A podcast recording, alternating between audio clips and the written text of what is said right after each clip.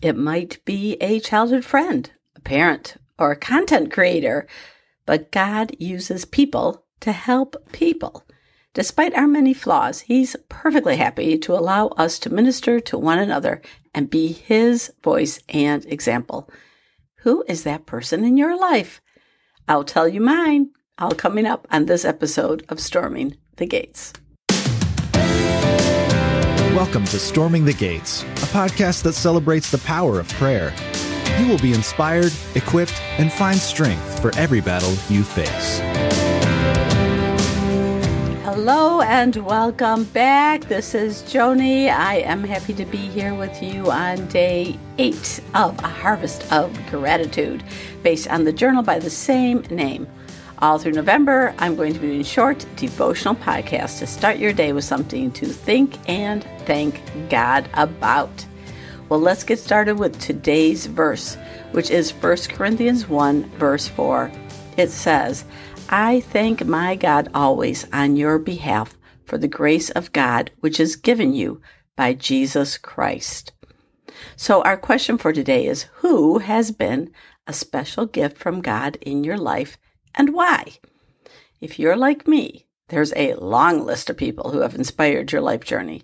It's super hard to narrow it down to one. In fact, it's flat out impossible. Nonetheless, that is what I would like you to try to do. Think of just one person who has influenced your life for good.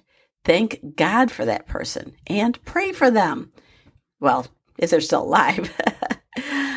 okay, I'm going to kind of dive my hand into an imaginary bowl of names and pull out, drum roll please, Mike McIntosh.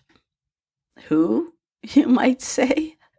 Well, Mike McIntosh was the pastor of Horizon Christian Fellowship in San Diego in those far off days, decades ago. I won't tell you how many decades ago, when I lived on the Pacific coast. I found the Lord by praying on the beach with some ladies who were there passing out tracts. And not through them, but through another person, I ended up at Horizon Christian Fellowship.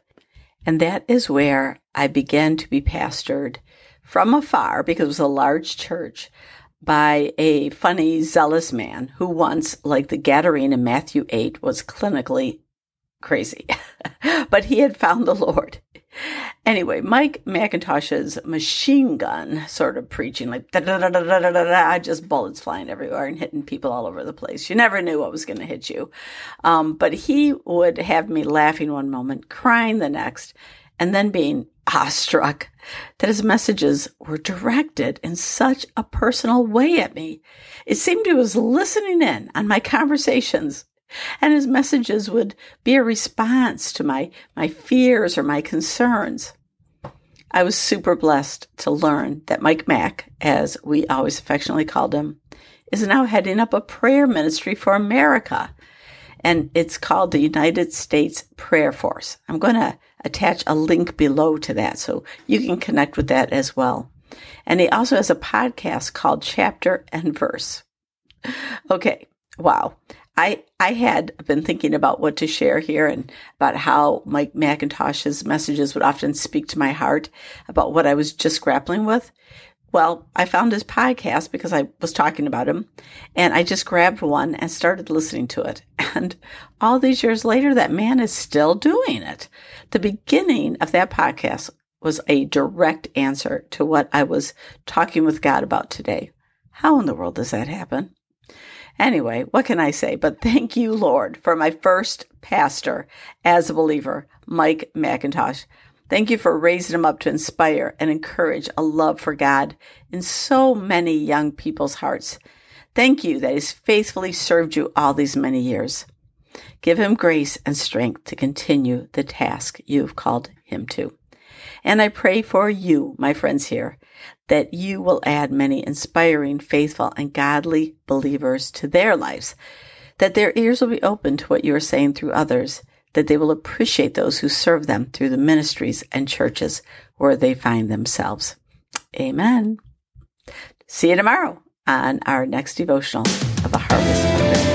Thank you once again for listening to Storming the Gates. Be sure to check the show notes for links to items mentioned in today's show. We'll see you here again for the next episode of Storming the Gates, a podcast that celebrates the power of prayer.